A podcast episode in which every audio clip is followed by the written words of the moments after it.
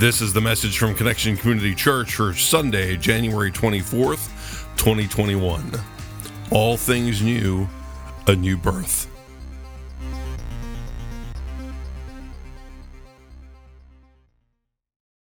Oh, yeah. Nothing like new birth. Amen? Amen. I have the privilege of being at the birth of all four of our children. There's nothing like it. Absolutely Oh, there, nothing like there it. is nothing like it.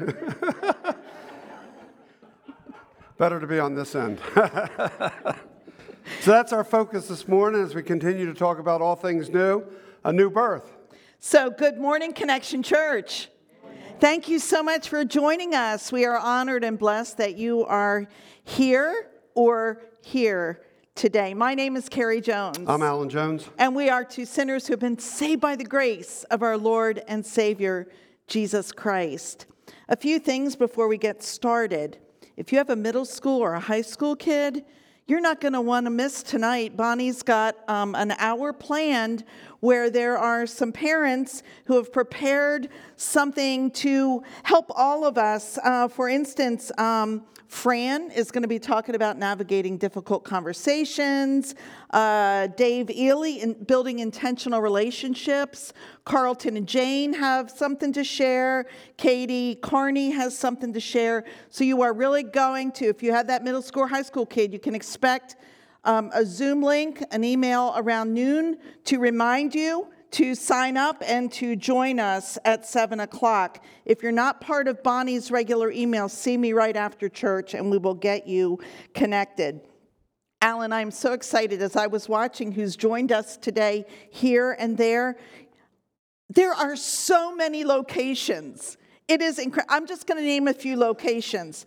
So, of course, Middletown, Smyrna, Clayton, Townsend, Dover, Wilmington, um, You know, I hear them clapping out yeah, there. Yeah, Florida, North Carolina, Oklahoma, Elkton, Galena, Port Penn, Rock Hall, Pennsylvania, Milford, Delaware, Newark, Bear, Maine. I mean, it's, I know this pandemic is just crazy, but it really does help increase the sphere of sharing who Jesus is. So thank you for being here. Thank you for being there.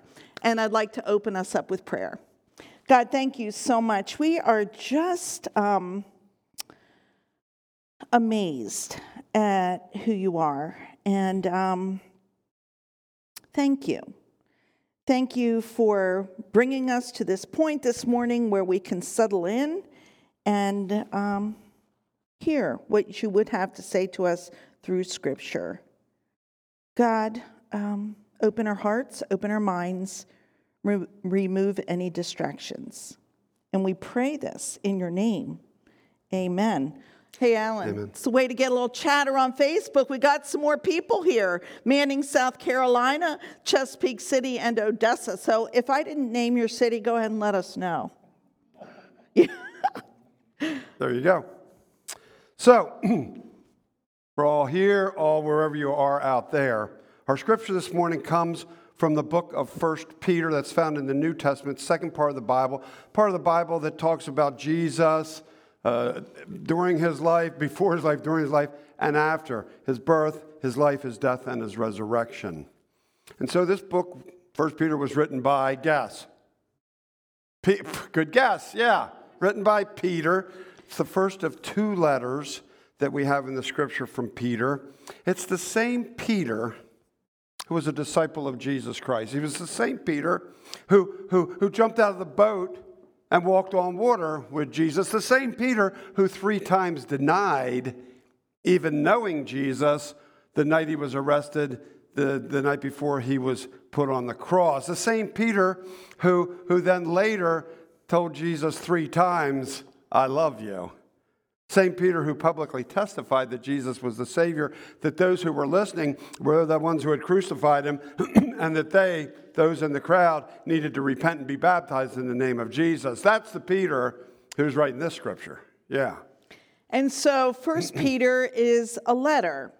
Actually, it's the first of two letters from Peter that are included in the New Testament, the second half of the Bible. Now, in this letter, in the first verse, Peter lets us know who he is writing the letter to. Let's take a look at 1 Peter chapter 1 verse 1. Peter, an apostle of Jesus Christ, to God's chosen strangers in the world of the diaspora who live in Pontus, Galatia, Cappadocia, Asia, and Bithynia. So, historically, this term diaspora, say diaspora. Diaspora. I bet nobody's used that this week, have you? If you've used it this week out there, type in it. I use that this week. Diaspora. It's, it's usually used to, to refer to a mass dispersion of people who've been displaced from their home of origin, especially the, the dispersion of the Jews. Okay? Peter is writing to the Jews, the converted Jews, the Christ following Jews, who are now scattered in living places beyond Palestine. This isn't the Babylonian exile. This is more likely dispersed because the Emperor Claudius, the Roman Emperor, really was not a fan of Jesus followers and so was, uh, you know, get out of town for your, sa- for, for your safety, you know? And so Peter is writing to God's chosen mm. strangers. That's what it says, God's chosen strangers. Now the Greek word translator translated as strangers is parapedimas. Did I say that right? Parapedimos, there you go. I practiced that one. And that means exiles or even aliens. That's a good word to have in your hip pocket. That's by the way. right. Parapedimos. So these people were really far from home. They were visitors. They were not citizens. They were visitors in a foreign place. Peter tells these people that they were chosen by God to be there. They're not there by chance. They're there for a purpose, God's purpose. And so in verse 2, Peter follows up on this. He says this God the Father chose you because of what he knew beforehand. He chose you through the Holy Spirit's work of making you holy, and because of the faithful obedience and sacrifice of Jesus Christ, may God's grace and peace be multiplied to you. God is omniscient. That means God is all knowing. Omniscient, shunt means knowing, all knowing. God knows all things, just not in the present, but in the future.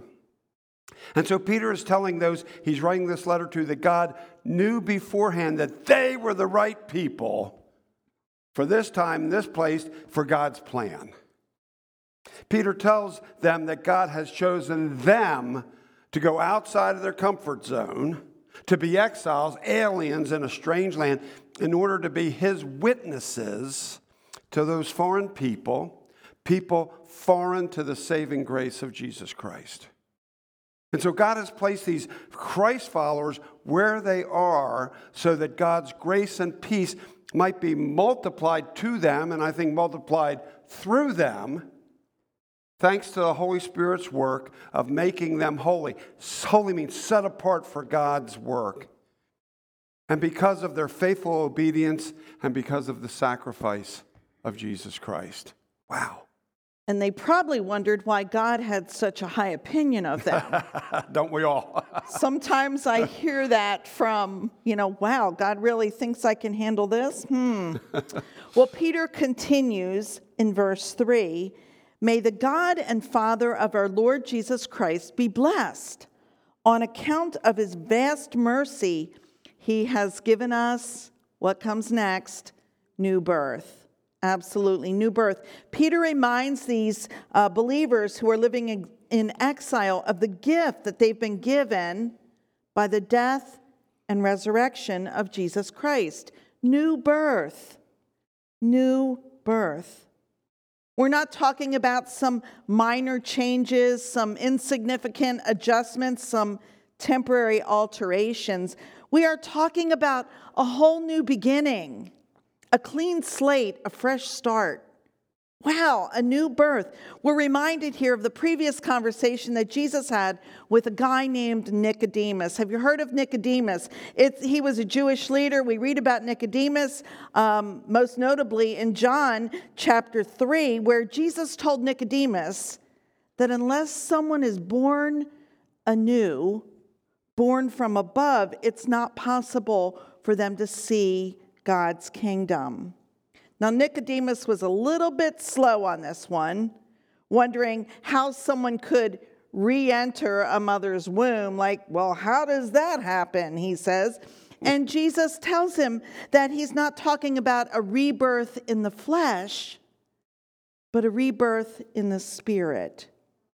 And that's what we get to participate in a rebirth in the spirit, a new beginning in our relationship with Jesus, a birth that begins with a life focused not on oneself and on earthly things, but a life focused on God and the kingdom, the world that God desires. It's a new beginning, a, a new life, a new birth.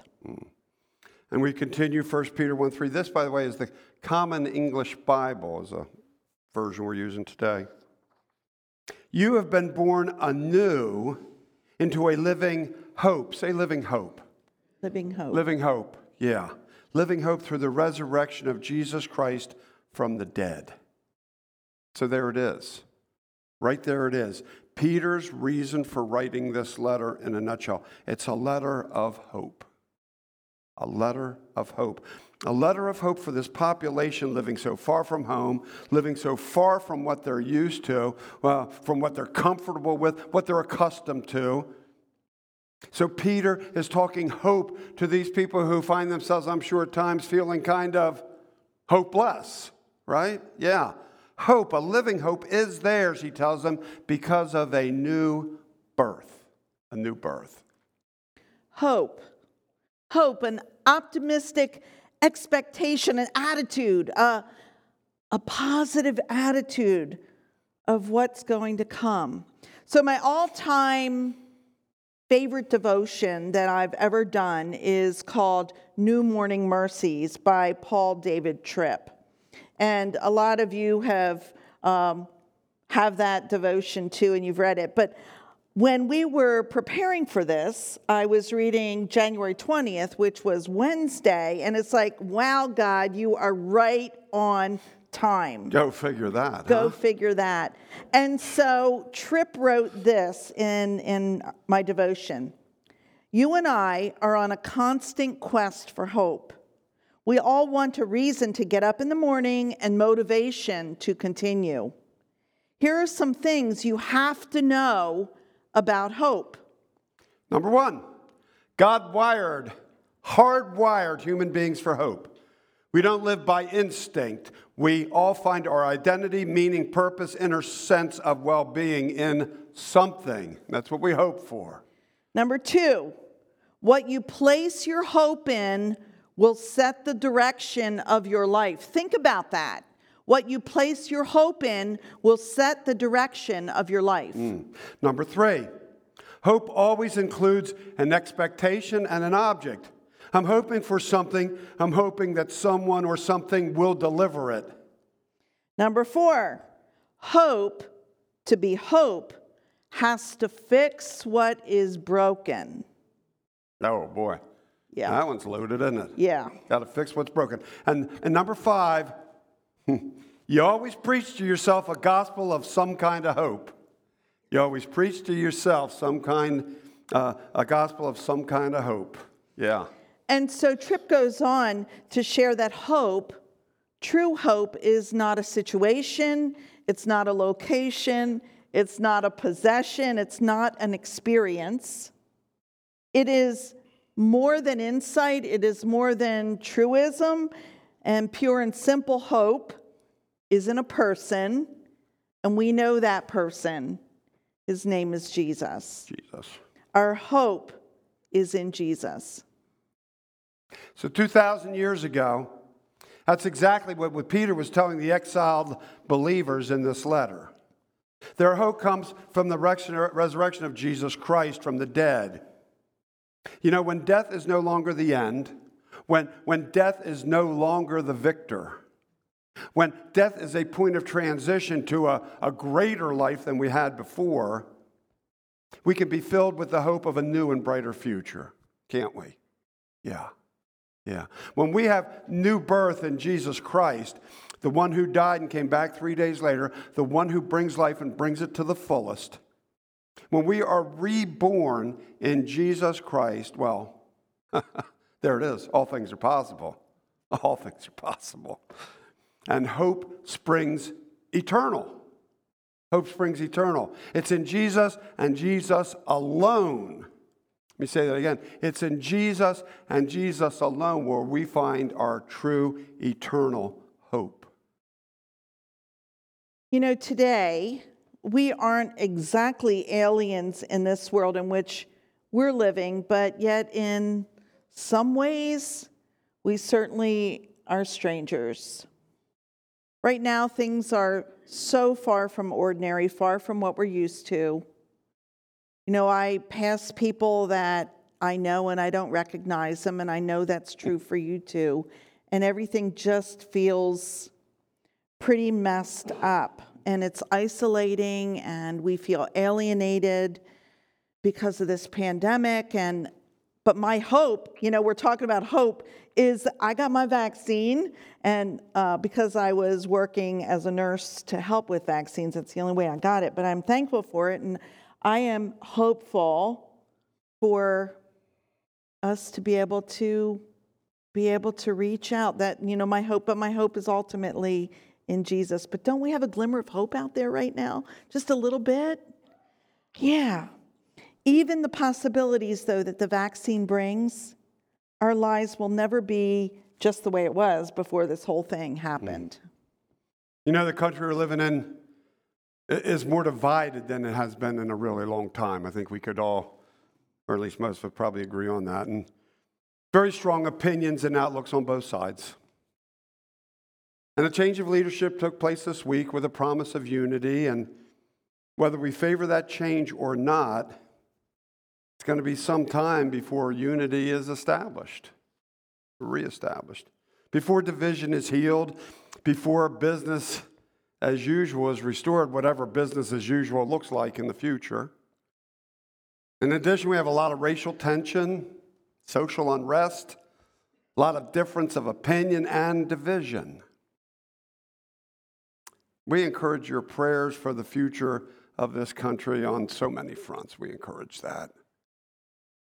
And all that being said, we do find ourselves in the midst of uncertainty, of challenge, maybe even some fear, some days. And we find ourselves in a, a strange place, aliens, if you will, even if we haven't changed our home address. So, Peter's letter, then, this letter that of God's chosen strangers in the world of the diaspora, is a letter to you and to me as well. The Bible is relevant today. Oh, so relevant. This letter of hope reminds us that, that our hope, our true hope, our ultimate hope, does not come in the form of the vaccine, does not come in the form of a political promise of change, does not come in the form of social upheaval and unrest, even though all this stuff is super important and helpful and can bring about change, our hope, our true hope, our real hope, our ultimate hope for things not temporary but eternal is found in the person of Jesus Christ. His death, his resurrection, he gives us new birth into a living hope. We're reminded of the, that classic hymn that it was written way back in 1836 My hope is built on nothing less than Jesus' blood and righteousness. I dare not trust the sweetest frame, but wholly lean on Jesus' name. Some of you might know this. Can you help me out a little bit? on Christ the solid rock I stand. All other ground is sinking sand. All other ground is sinking sand. Hmm. Man, we got a choir in here. All of the ground is sinking sand. It's Christ and Christ alone where we find our place of trust, our hope, our future. Christ and Christ alone is the one who gives us rebirth, a new beginning, new possibilities, a future that stretches far, far, far, forever before us through eternity. And eternity is a really long time, let me tell you. That's where we're placing our hope. How about you? How about you? Hey, I just want to give a ch- shout out to our friend Chetna in India. Hey, Chetna, we're bound Wow. together in Christ, and so we love we you guys. international. Yeah, we did. We did. All right, Peter continues in 1 Peter 4 through 6. You have a pure and enduring in- inheritance that cannot perish, an inheritance that is presently kept safe in heaven for you. Through his faithfulness, you are guarded by God's power so that you can receive the salvation he is ready to reveal in the last time. You now rejoice in this hope, even if it's necessary for you to be distressed for a short time by various trials. This new, ver- new birth then brings a pure and enduring inheritance, an inheritance that's eternal. And we call that salvation. Keep in mind as you face, keep that in mind as you face the short-term earthly trials that are ahead. And there will always be short-term earthly trials. Jesus said that. he said that. There will always be short-term earthly trials ahead. They won't be magically swept away. But always remember they are temporary. Sometimes it doesn't seem like it because it can be years, but in terms of eternity, they are temporary. They won't last, guaranteed. They will not last. At some point, they will come to an end. But this new birth in Jesus Christ, this is this inheritance into salvation, is forever. It's forever. So we usually end with a question. You know what the question is if you've been here for any period of time? What about you? what about you? Where does your hope lie? Is it temporary or is it eternal? Is it in the here and now or is it in the there and then? Do you place your hope in people and things or is your hope built on nothing less than Jesus' blood and righteousness? Friends, I know times are tough. I know there's disappointment after disappointment. I know that we've lost people we care about and love. I know that jobs are gone and incomes are crazy and there's all kinds of stuff. But the only thing we really have to cling on that is always and forever, that will never leave, does not come and go, is Jesus Christ. Are you ready to be reborn into the new life that Jesus offers? I know we make that one statement of yes in the very beginning of our, yes, Lord, I'm sold out to you. Yes, Lord, you, ca- you are my Lord and Savior. But every day I wake up and recommit my life because you never know what's going to come and blindside you.